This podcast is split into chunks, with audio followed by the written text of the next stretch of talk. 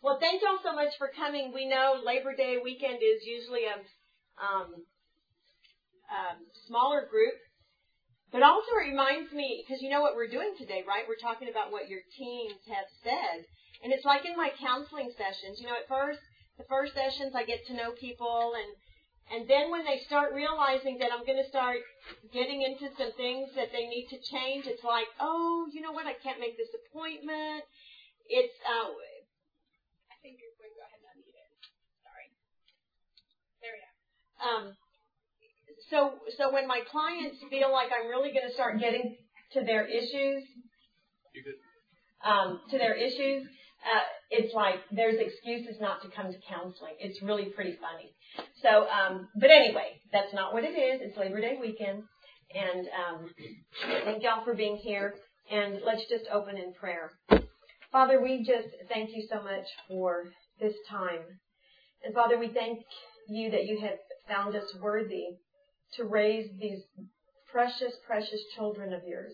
Father, you say in your word that whatever we do to the least of our brethren, we do to you, and how much more vulnerable than the children in our lives. Father, you also say that no love had man greater than that he would lay down his life for his brother. So, Father, when we choose to make decisions that lay down our time, our commitments to everything else but our children, Father, we actually are more like you when we're able to do that. Never once, Lord, did a child come to you that you refused. And so, Father, I just thank you that that you've entrusted us with these precious children. And, Lord, we just ask you, Lord, that you would give us the wisdom, the knowledge, and good judgment, Lord, to make the decisions in our children's lives that honor and glorify you. And, Father, at the end of the day, what we want to hear is, well done, thy good and faithful servant. So, Father, we thank you for this day, this gorgeous, beautiful day. We give you the glory. In your name we pray. Amen. So, just a couple of quick announcements. We do have, Rockpoint has a Women in the Workplace Luncheon. It's like the second Wednesday of every month. And it's going to be this Wednesday, September 8th. And I'll be speaking. So when you hear women in the workplace, do you think of just women who work outside the home? Wouldn't you know that the home is like a big workplace? So this is open for all women, whether they're from Rockpoint or not. Bring your friends, your girlfriends. It's from 11:15 to 12:45. It's on the Rockpoint website, but it's at Rogue Modern Bistro Restaurant, which is right across from JCPenney's off 2499. So it's 5810 Long Prairie Road. And I want to say before we get started, I want to go over a couple of slides that we missed last Sunday because they're really, really important. But I also want to say this. As we go through the survey, I don't want you to feel condemned because this is to educate us. These studies are to educate us. But it's going to be a waste of your time for me to sit here and talk to you about all the things you're doing right. So as we start to go over the slides of the surveys from your children, our children, they may seem a little harsh, but that's what we need to hear because the things that are working we don't need to change. It's the things that are not working that we need to change. So I wanted to go over a couple of slides from last Sunday that we really didn't have a chance to go over, the 4 goals of misbehavior. And this is from birth till 35 years old, if our kids are 35 years old. There are 4 goals of misbehavior. There's they're misbehaving for one of these 4 reasons. Attention, right? And we've talked about that through all our series. We've talked about if the only time your children are getting your attention is when they're doing something bad, they're going to do something bad to get your attention. Revenge. You know, the way I dealt with revenge with my parents was the passive aggressive behavior. It's like I want to go to this dance, you know. I went to a Catholic school, grew up going to Catholic high school, and if my parents said no, you went out last night, I'm like, okay, and I'd go to my room and I wouldn't talk to them all weekend, and it bugged my mom. Now, had she been to my classes, she would have just known to ignore me. But she didn't. She fed right into my passive-aggressive behavior, and most likely at the end of the day, I was going to the dance. Yay, it worked. So the revenge is how your child is going to respond to the rules that you have. And it's okay as long as two things. Most anything that your children do is okay except for two things. If it's going to hurt them or hurt someone else, then it's not okay. Power. We've talked about a lot about during this series the power of choices. If the children feel that they don't have power, whether they're 2 or 22, that they have no power with what's going on, they're going to rebel. They're just going to do that. If you have every single thing is a no, and some of the surveys that I read over, by the way, there were 105 of them. The kids really wanted you to know. If we've taken away every single thing that to them speaks power, then they're going to rebel. And we talked about picking your battles. The hair is not going to be a big one. The clothes shouldn't be a big one unless they're immoral or they have something that we certainly disagree with on, and even the schools, I mean, like even in the public schools, secular schools don't allow some of these things. But if they look at you, and a lot of it, actually, a lot of the girls put the parents, especially the mom, don't give them power, then they're going to rebel. And inadequacy. You're not going to be able to make, you'll never be an NFL player. Stop just concentrating on that. Or, no, you can't do this. You've not had the experience. Or you can't. How do we know? I was guilty of that. I had a son with learning differences, and I thought, he's not going to be able to do this. He's not going to. And he so, not through saying anything, but he so showed me, Mom, you were so wrong. Wow. I mean, I was shocked, and to this day, he shocks me. So when there's this feeling of inadequacy, that's when you're going to find misbehavior. And so I had a parent email me because we're having some issues, and she said, Diane, you said that anger is what kind of an emotion? What kind of emotion is anger? Is it a primary or a secondary? Does anybody know? It's a secondary. You'll hear some psychos out there say, no, it's a primary. It is not. It's a secondary emotion. People don't get angry for nothing. There's angry because there's a reason. Under the reason of anger, pain, fear, and injustice. There's a lot of others, but they really all fall in. I mean, there's a few others, but they all fall under that. So when your child is demonstrating anger, don't look at him saying, you little stinker, you're in trouble, you're in. Think, what is causing her or him pain? What are they afraid of? Or what injustice has happened in their life that I don't know about, that I need to talk to them about? So I did just want to go over that with you, that the 4 goals of misbehavior are these 4. And again, I did talk to Tammy, and we're going to have all my PowerPoints online so you can access them online. And it is recorded, so if there's people that weren't able to make it, it's recorded. You just go on the Rockpoint website, you go to the this look right here, you click on there. It has all of my sessions recorded, and they're going to have all the PowerPoints on there. So don't get nervous that we don't. How can I discipline my child? So, and this is from young to older. So, obviously, the more younger ones, we want to distract them, right? We want to, like, no, don't do that. It's like, hey, Jimmy, look at this, right? So, we're going to use kind of a distraction. Ignore the misbehavior. So, when my 3-year-old granddaughter that was here last week, when she's throwing a fit, you look at the principle. What is the principle of timeout? The timeout says your behavior is not worthy of being in our social circle. And God made us to be social beings. Kids want to be, most of the time, when they're teenagers, it's a little different, but let's just stay focused here. They want to be involved with us. And so when you put them in timeout, you're saying your behavior does not warrant you being accepted into our social circle. So the timeout is relevant to that. And so what I do is my granddaughter, she's throwing a fit out in public, and I can't say, go stand in the, go sit down in your little timeout chair. I keep turning my back to her, basically saying, you're not worthy of my attention. That behavior is not going to get you. You just wait till you see. We're going to go to the bathroom. You're going to get back. You know, that's a lot of attention. It's like, no. And she'll come around. I'm like, no. Come around until she finally realizes I've got to stop what I'm doing. Structure the environment. If you don't want them touching things, get them out of the way. And the same thing for your teen. If you don't want them eating bad food, don't have a pantry full of snacks, right? You've got to think, what am I wanting a change in their behavior that I'm actually facilitating? If you like junk food, you don't want them to eat junk food, keep it at your office or in your car. Don't put it in the house. Control the situation, not the child. It's not about the child. God loves us. He hates our sin. We love our children. We hate what they do sometimes. And so we're not going to attack the child. We're going to attack the problem.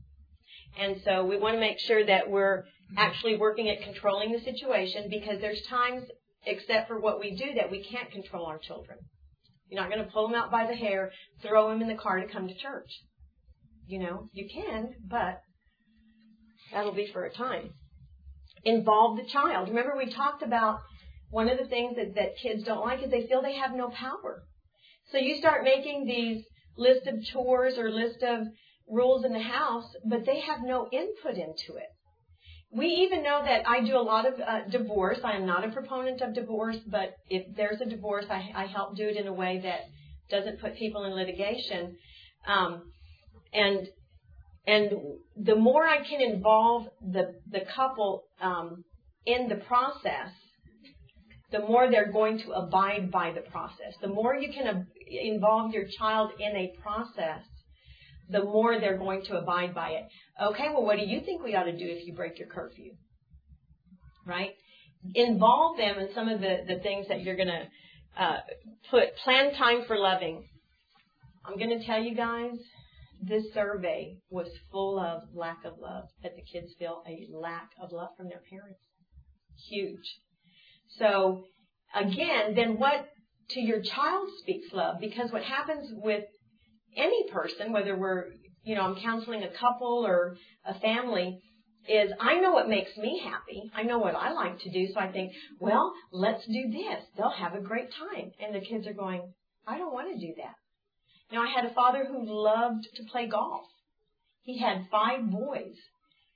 And I haven't figured out why, that if it's that they don't like golf because it was such a big thing in his life and it took him away so much, or they really just don't like golf. So I kept trying to tell the dad, you need to get in their world. And that's what I saw in the survey. These kids feel like we're not in their world. We're trying to force them into our world. And we have to let go. There's times that you're just not going to fix something. You know, C.L. Lewis, let go, let God. That was the biggest lesson for me to learn, because I'm like I was like very, no, I can't let go, I can fix this. Sometimes they're not meant to be fixed. So we have to say, C.L. Lewis says, do all that you know to do. All that you know to do. And you're here. You're here because you want to learn the tools. But at some point, if they're not working, you've got to let go and let God. And increase your consistency. If the kids feel that one day you say this, one day you say that, they have all the power to manipulate you. Let your yeas be yeas and your nays be nays. They need to know that no matter what's happening around their chaotic world, they can come to you and there's going to be consistency. Kids will tell me, I work with a lot of kids of divorce. And I had this 16-year-old boy, and he said, you know, Miss Diane, my parents used to make us do these games on Sunday, and I hated them. I just hated them. I didn't want to be there. I wanted to be out with my friends, but we're playing these stupid games. And now he's saying, what I missed the most with my parents divorced were those games. So even if they holler, scream, kick, whatever, sorry guys, this is, yes, you have time with your friends. Yes, you have time, but this is what we do as a family. Notice positive behavior. So it goes back to that behavior. So if all we're noticing is the negative, we get negative. if, like I said, we've talked a lot about this a lot, if you're on the phone and they're behaving and you go, you know what, thanks, or they come in right on time or early, then their courteous like, hey, thank you for doing that. And they're like, they may look at you like you've just lost your mind, but it's okay. They internalize it.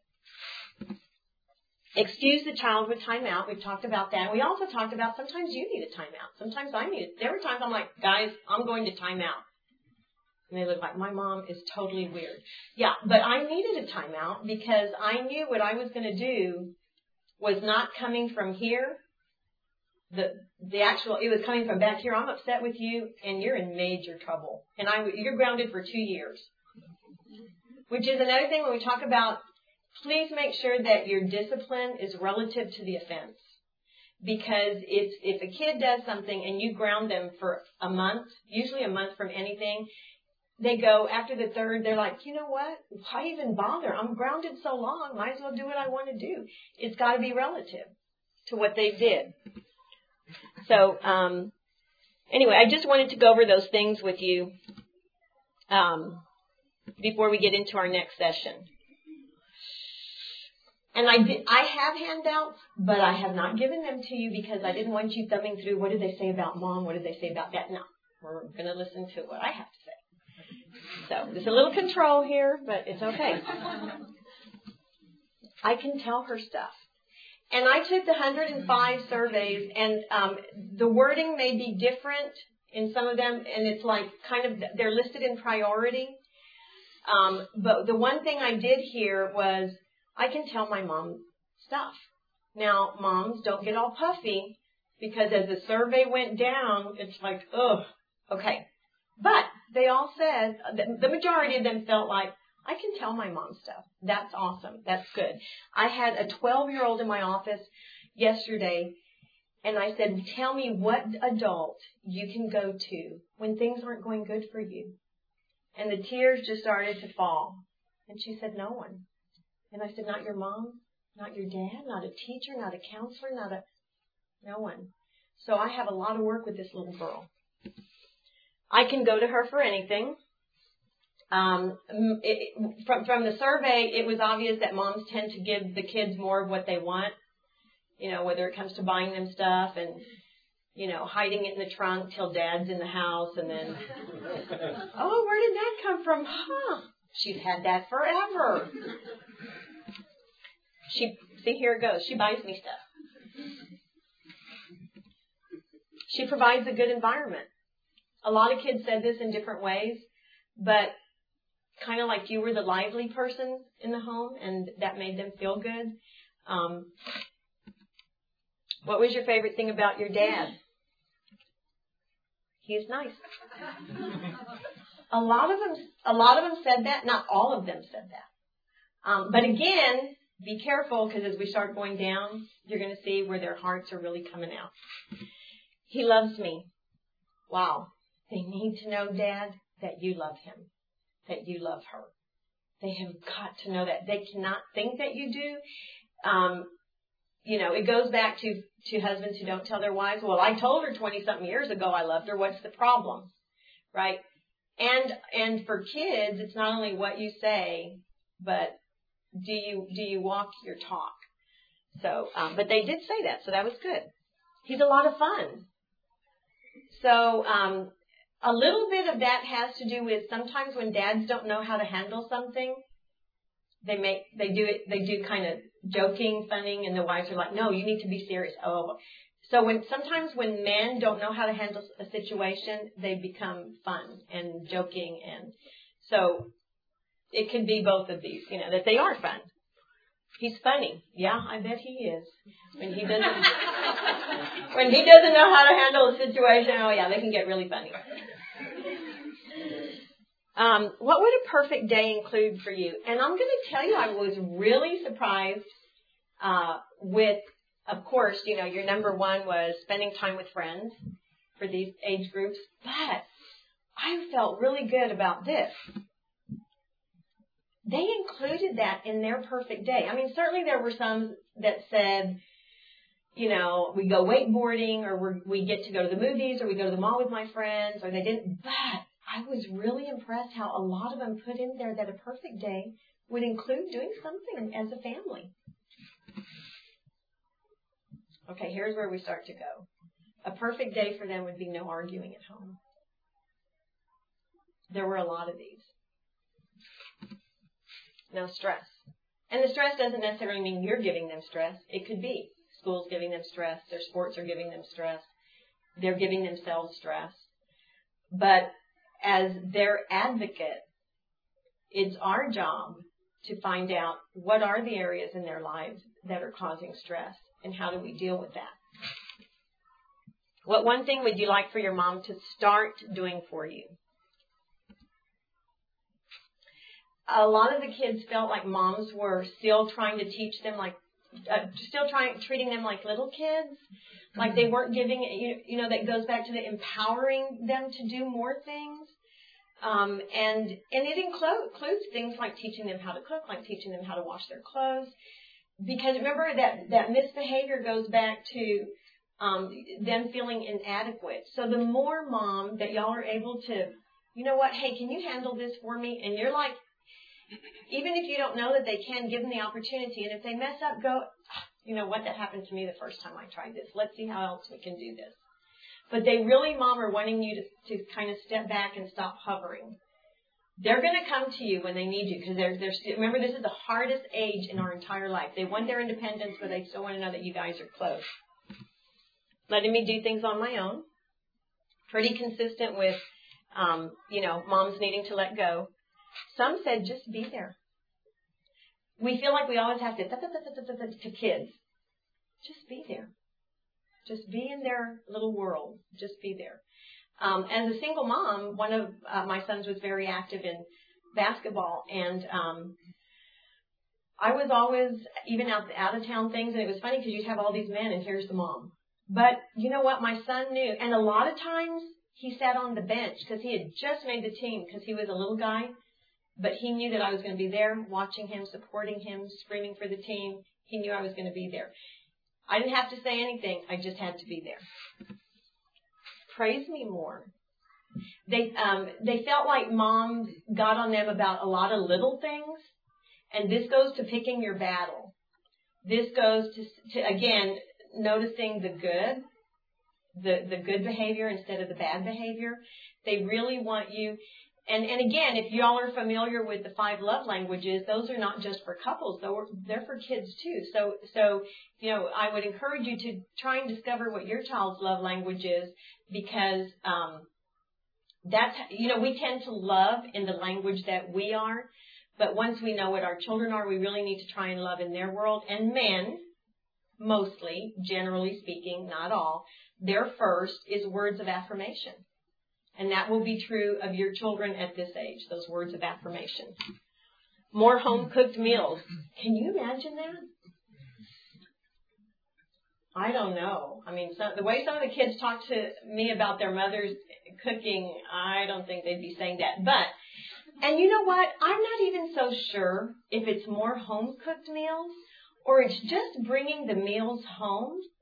Let's sit around the table. Let's turn off the TV. Let's turn off our cell phones. Let's turn off our pagers. Let's not answer the phone.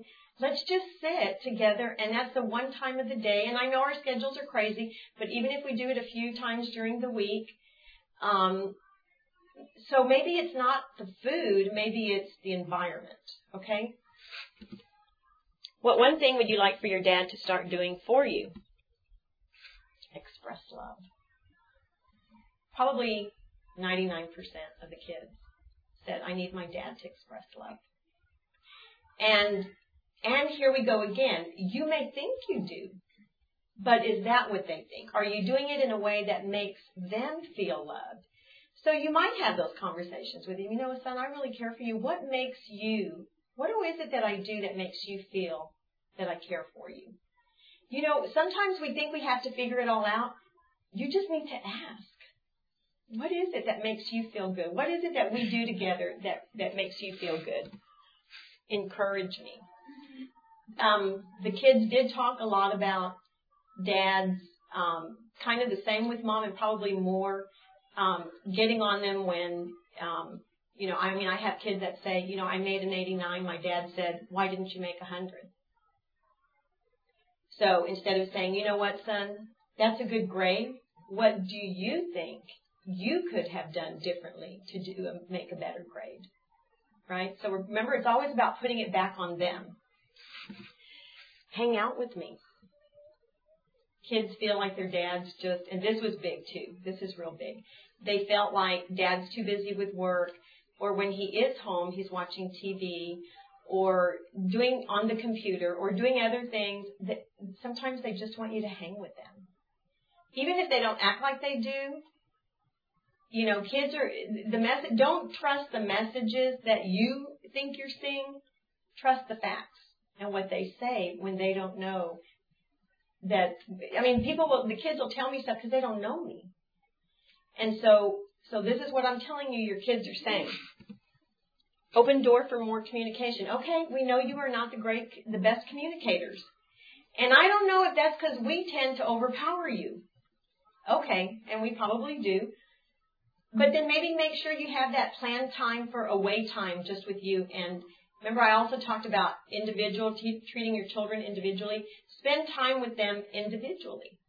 I had a mother that said, well, when he takes my son, I want him to take my daughter too. And I'm like, no. He needs to take his son, and he needs to take his daughter at different times. Or, well, he does spend time with his dad. The boys are outside doing the yard. We're inside doing the housework. I'm like, we're going to have us talk about responsibilities, first of all. That should be mixed. Now, there should be times when the daughter's outside with the dad. There should be times when the boys are inside with mom. And I will actually have parents go, well, don't you think it should be this way? No, I don't think it should be that way. I think my dad really wanted boys. I had one brother, there were four of us girls, and he treated us like boys. We mowed the lawn, okay, not even motors. They were just the blades. We had 5 pecan trees. I'd go in with my hand bleeding, and my mother was like, they're not boys. But you know what? I am so glad my dad taught me. We have, like, the best work ethics. Less time at work. That's a no-brainer. Less time in front of the TV. We talked about that. Doing things with me that are of interest to me, right? So it goes back to that father who played golf and, you know, wanted all the boys to do it. In fact, the son that he had, the youngest one, was in 3rd grade. I saw a paper that he had written that said, I wish I was a golf club so my dad would spend more time with me. So, again, it's not to condemn us, it's to open our eyes to what it is that we need to do. To stop, what would you want your dad to stop doing for you or to you? This was like 98%. They felt like dads went from 0 to 60 with their anger. Can I tell you that God did not make men macho? Society has made men macho. What's our first clue that God did not make men macho? Anybody? Okay, let's take the Garden of Eden. And God comes and they've eaten of the apple. God doesn't go to Eve and say, why did you eat that apple? Who does he go to? He goes to Adam, because Adam was to be the head, right? And Adam goes, oh, no, that woman that you gave me? He's like, puts her in front of, like, no, remember you gave this? I didn't want her. You just gave her to me. First clue, God did not make men macho. Society does. Society says dads are to be hard, moms are... Okay, let's think about how Christ modeled that. Do you ever remember Christ being hard or macho to people that he was developing a relationship with? Yes, he spoke words of sincerity. But when he went into his father's house and turned over the tables and demonstrated anger in different ways, it was never with people he was seeking to have a relationship with. And so, but society says that, and men were raised, don't cry, you're acting like a sissy. Don't cry, you're acting like a little girl. When the shortest verse in the Bible, Jesus wept, clearly says that men, we all have tear ducts, and there's a reason why they call this good grief. It's a way of cleansing and healing. But society says men shouldn't cry, men should. So when my little boys that I counsel, when they're the pain, the fear, the injustice, where do they go straight to? Anger. Why? Why? Because they've been socialized, because it's socially acceptable for a boy to kick and scream and bite and yell. No, God did not plan that. Society has made it that way. So you don't have to be tough with your kids. You remember, rules without the relationship is what's going to equal the rebellion. Disagreeing with me about everything. Because men are about fix it, right? And your wives will be the first to tell you, I don't want you to fix my problem. I just want to tell you about it. So sometimes the greatest thing men that you can do is when your kids start to talk to you or your wife starts to talk to you is just first listen and then say, how can I help with that? But again, you've been socialized to fix. I'm not condemning you. That's what you've been socialized to do. And so, but what they're looking for is if you disagree with them, and it's not that they mind the debate. It's that a lot of times they feel their dads have to be right, and the disagreement's not going to stop until dad's trying to prove to you that he's right, and then he leaves. There's more power in saying, wow, son, wow, sweetie, I never even thought of something that way. You know what? I like that thinking, right? So they need to feel, again, that goes back to that power. When they feel they have no power, then starts kind of the rebellion. Stop yelling at me when I make a mistake. This was huge as well. This probably rallied up there. The yelling. And I see that all through the survey. Yelling, arguing, mom and dad arguing, them yelling at me. Remember, one of the last things I said last Sunday is when we left was, try treating your children like they were an exchange student. That someone had entrusted in your care. How would you treat them? I mean, when you knew that at some point they're going back to their parent,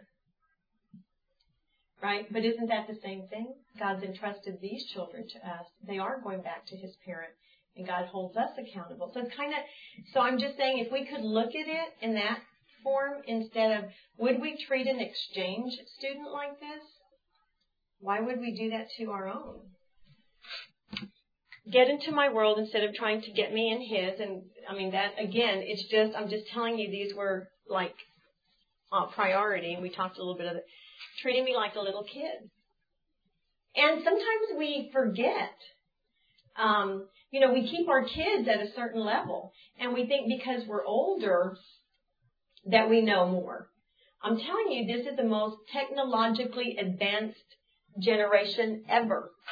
But what has been the sacrifice for that is that our children emotionally and behaviorally are immature. So like when we were 18, okay, we didn't know all the stuff about the computers, but we could go to college. Our kids are not there. Knock off about 4 years. So if your child is 18, expect them to act like a 14-year-old. Because society has not, we've not developed them emotionally and behaviorally the way they need to. So, socially, look at how much more, when y'all were kids, I know when I was kids, we were outside playing with the neighbors. That social interaction teaches us, that when we misbehave, we get ousted from the team. There's a lot of what we call lateral play, which is kids doing stuff by themselves. On the computer by themselves, text messaging by themselves. So what's happened is they're immature in how to act socially. And when we do everything for them, and then we have them leave at 18, and they know how to do nothing for themselves. Most kids can't even do their own checking or savings account. We've set them up for failure. Instead of letting go, entrusting them, letting them fail underneath us, we can get them back up, help them, and so that when we do send them. But that's why right now I have to tell parents, your first year of college for your students, maybe even your second, is probably not going to go well. And the other thing is they also have a lot of choices. But I'm telling you, we've kind of done some dumbing down in the behavioral and the social maturity of our children. And it's not all our fault. I mean, it's society. They live in a sinful world. And so technologically, they can blow us out of the water. But then we expect them to be mature as we were in other areas, and they're just not. We've done dumbing down in the schools. So it's just kind of what's happened in our society. But as long as we recognize that, we're okay. So they don't want to be treated like kids, okay? So if they roll their eyes or do something like that, say, son, I just noticed you rolled your eyes. Tell me why you did that. Instead of like, you roll those eyes again, and those eyes are coming out of those sockets. Or you do that again, and that hammer's coming out, and you'll be minus a couple of things. Because we don't know why they're doing it. We think we know, but we don't know why they may be doing it. What one thing would you like for your mom to stop doing for you or to you? So what does that picture kind of say?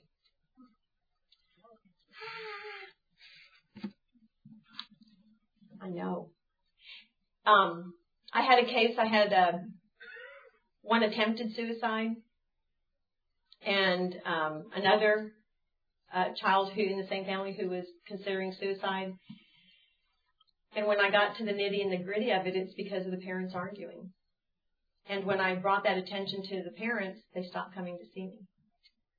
And all I can do is pray about that. Can't force them. I can't go in their world and slap them around. I can't call CPS. It's not anything CPS.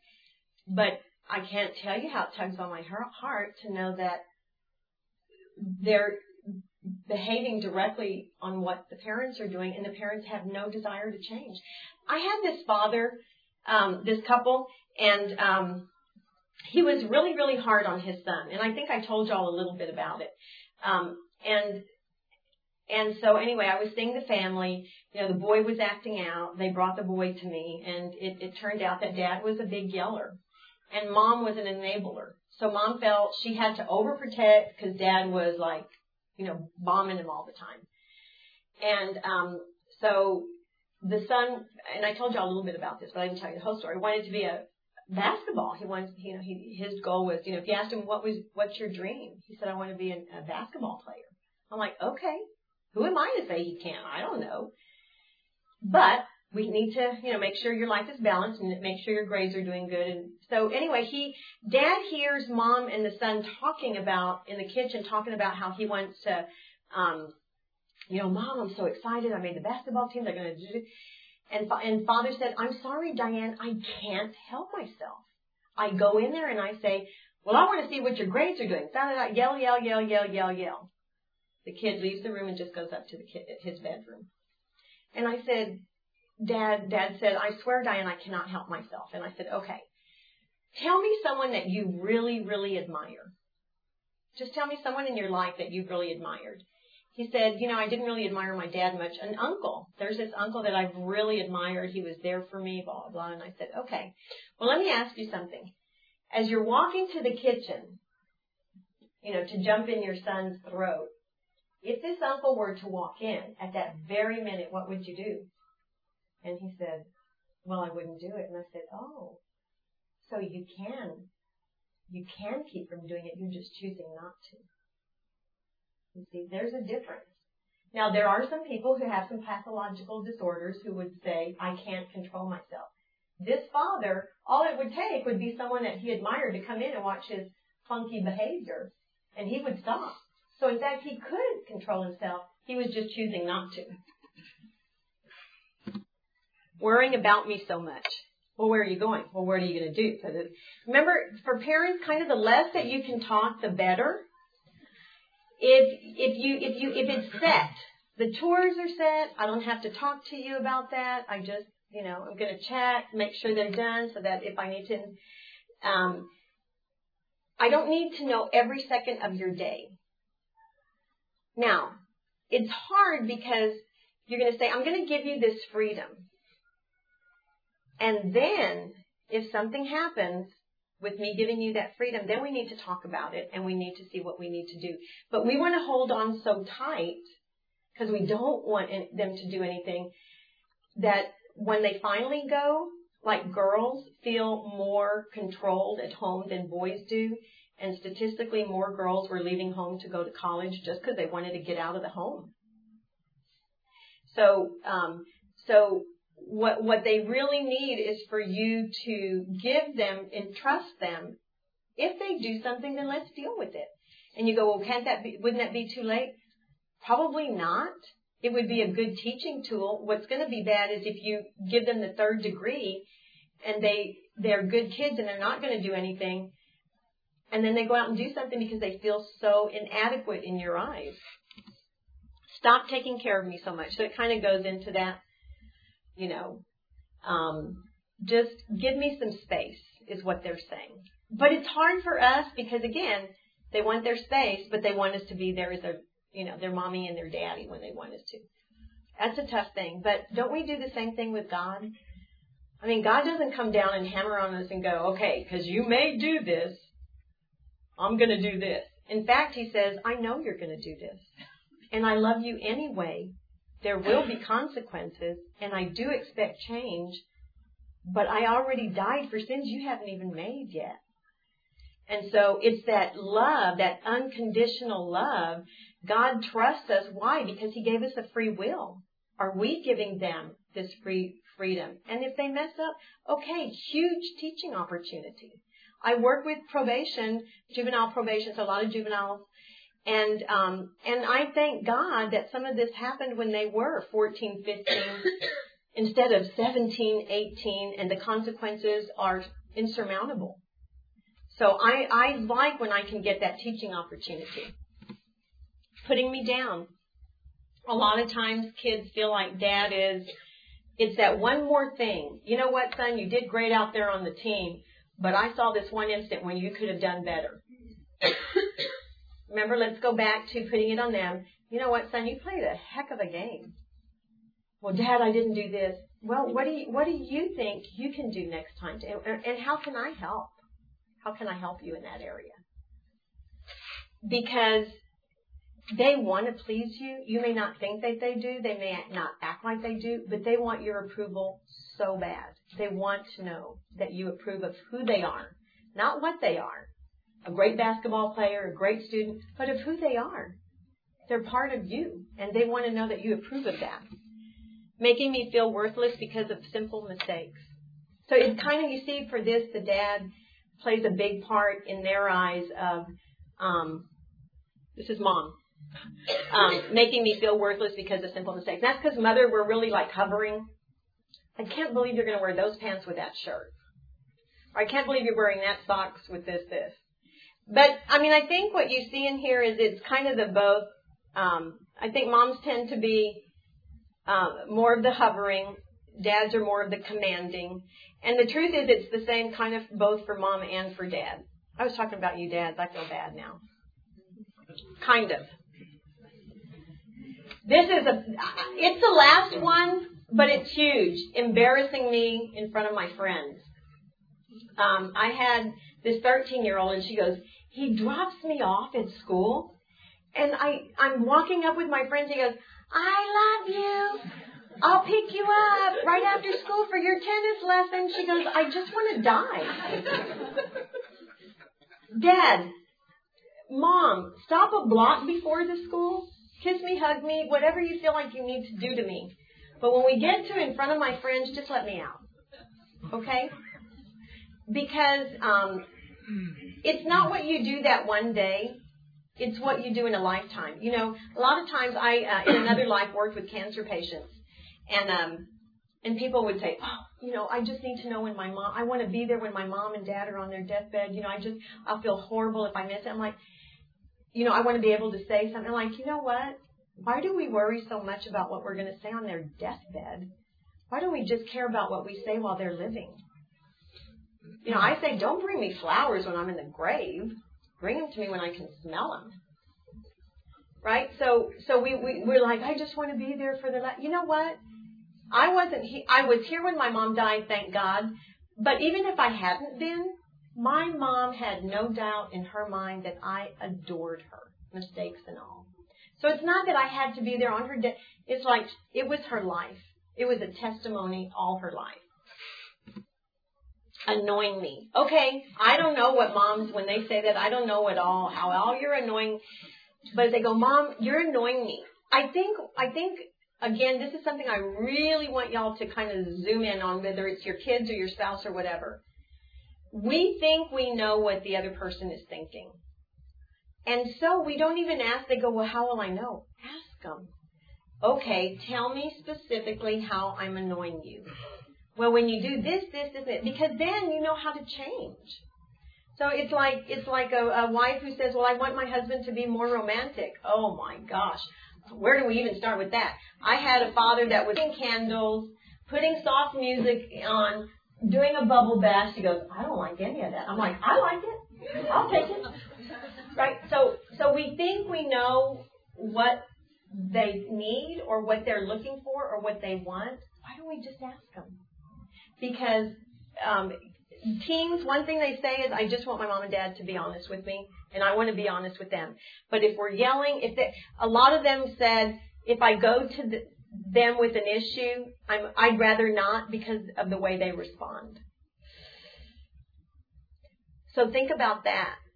If we go to God, what does God put in that? If you come to me with an issue, you better be afraid of how I'm going to respond. Can't we just be like him? And remember that some of you were here when I talked about how information that my son's girlfriend gave me, and you just have this poker face. Don't ever let them know that what they just told you scared the heck out of you, because they will never come to you again. You need to be that safe haven for them, because the world's going to beat them up. Remember, we are in this world. We are not of this world. Your home needs to be that safe haven. They need to come in your home and feel that God is there, that they can take in a deep breath, let it out, and they're safe. Because if they're getting it on the outside and they're getting it on the inside, we wonder why our suicide rate, why our eating disorders, why our cutting, why our pulling hair is all that we're seeing. We're wondering why that's happening. They need your home to be that safe haven. They really do. What one thing would you change about your home? The tension. These are our kids. These are 105 students at Rockpoint. Hostile and selfish environment when things get busy. So what they were kind of telling me is, we're all under pressure, whether we work outside the home or we don't. There's deadlines, there's the groceries, there's the bills, there's the economy, there's the this. How do we work under pressure? Because remember how we're modeling to them, they're going to do. And so what they see is, and I know I used to be guilty of this big time. If I was having some event at my house, I would start panicking. Okay, hurry up, hurry up. And they're like, Mom, what? Just chill. Okay. So when we get busy, they notice that there's tension, and that's difficult for them. I'm just giving you their words. I'm not making any of this up. All the fighting. I think we'll get to this other question, but I don't want to forget it just in case we do. One of the things that did come up is that a lot of times siblings will maybe like pick on one of the kids, and they feel that mom and dad are not taking that seriously. And remember one kid I told you I had to have him sign a contract that he would not kill himself before the next time I saw him, and that he had this girlfriend that was of a different ethnicity, and the mom and dad were making fun, but the brother was really ragging him, and the parents would just sit and laugh about it. I'll tell you, I would have had that kid upstairs for a while. So they feel that sometimes that we're not helping monitor and control how the siblings are treating each other. So when they talked about the arguing, it's my parents arguing. And it's okay to disagree. My husband and I differ on some very major issues, but it's a healthy debate. And I'm not going to, my job's not to win him to my side or him or him to the other, but it's not about arguing and I have to be right. Billy Graham, his children said that his parents never argued in front of them. that's not healthy either. And I'm not talking about arguing. I'm talking about having a discussion about differences of opinion, because they never taught their children how to have a difference of opinion and have a healthy discussion about that. So it's not that you don't disagree in front of your kids, it's that you do it in a way that's healthy.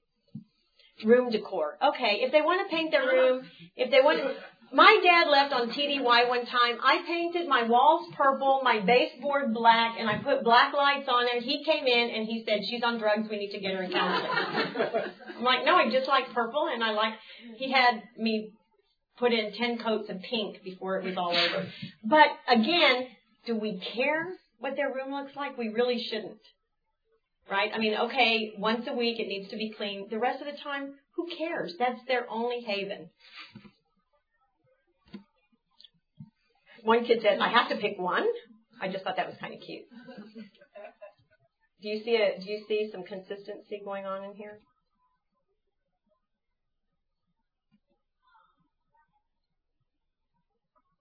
Yeah. They want y'all to be close. They're asking for it. We talked about that, ignoring the self-rivalry. So what if they could say this about us? My mom's always there. My dad's always there. He always makes me feel better. She always makes me feel better.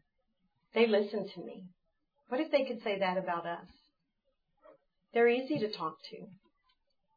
They're for me through everything. Most of them said nothing, that he would speak directly to me, make him easier to share with others, could change into human to hang out with us. I love that. What is your favorite thing on Case? I'm glad you're in here, because I put a funny one in here about you. The awesome people. And I think this is good information for you, Case, and I'm going to do something so that you can have, and Rockpoint can have, because I think these were good. They feel like a family here. Your kids do. I love that. Mixture of big church and small church. People seem happy. Do you see how important it is for people to be happy to our kids? They're here for you.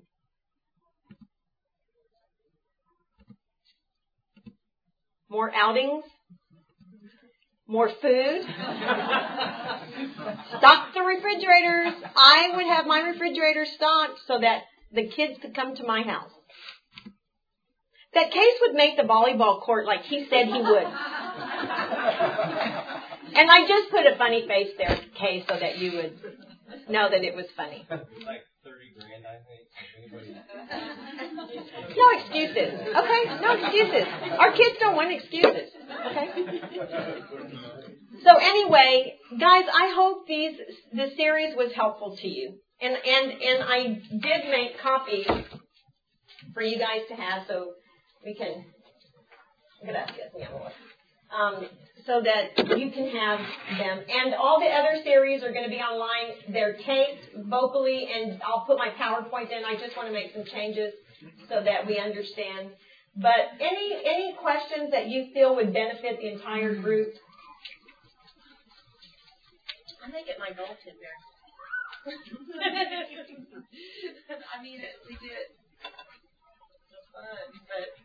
Well, I would ask them, do you think this is fun? Do you think this is funny? You know, I think we just don't ask them. What is it that you need for me to do to make you feel better in your home? And you may say, you know, write it down. Because remember I talked about getting into their medium? Maybe it is that you communicate to them through writing things, texting them, leaving them a voice message. Okay, is it my favorite way? No. But until y'all develop that really full, great relationship, we're going to meet them where they are.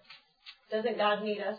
You know, God is such a perfect parent. If we just think about how he responds to us as a parent, it's amazing. If we just practice the way he treats us, he gives us choices, he gives us consequences for those choices, right? But he gives us that freedom, because there is nothing sweeter than a child who comes up to you unsolicited to give you a hug or a kiss.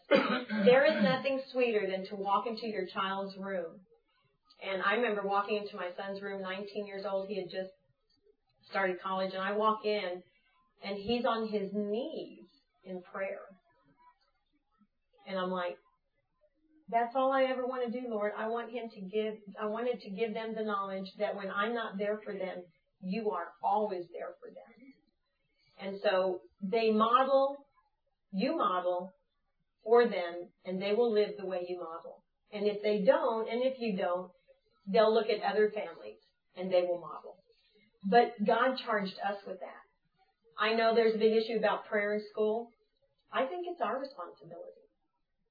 I don't care whether the school does it or not. God charged me to do it. God charged me to teach them those things. And so what if we could see, I love that my parents pray together. I love that we pray together as a family. And again, they may do that, and you may do that. This was just, like I said, I didn't want us to feel beat up, because this is about the things that I asked them that they would like to see change in. Certainly they're not going to put the things in there that they don't need to see change in, because y'all are doing them already. So kudos to y'all on those things. And there were a lot of good, fun, positive things. I just felt like, let's address the things that we need to change. It's not, to beat us up. It's just, these are the things that meant a lot to them.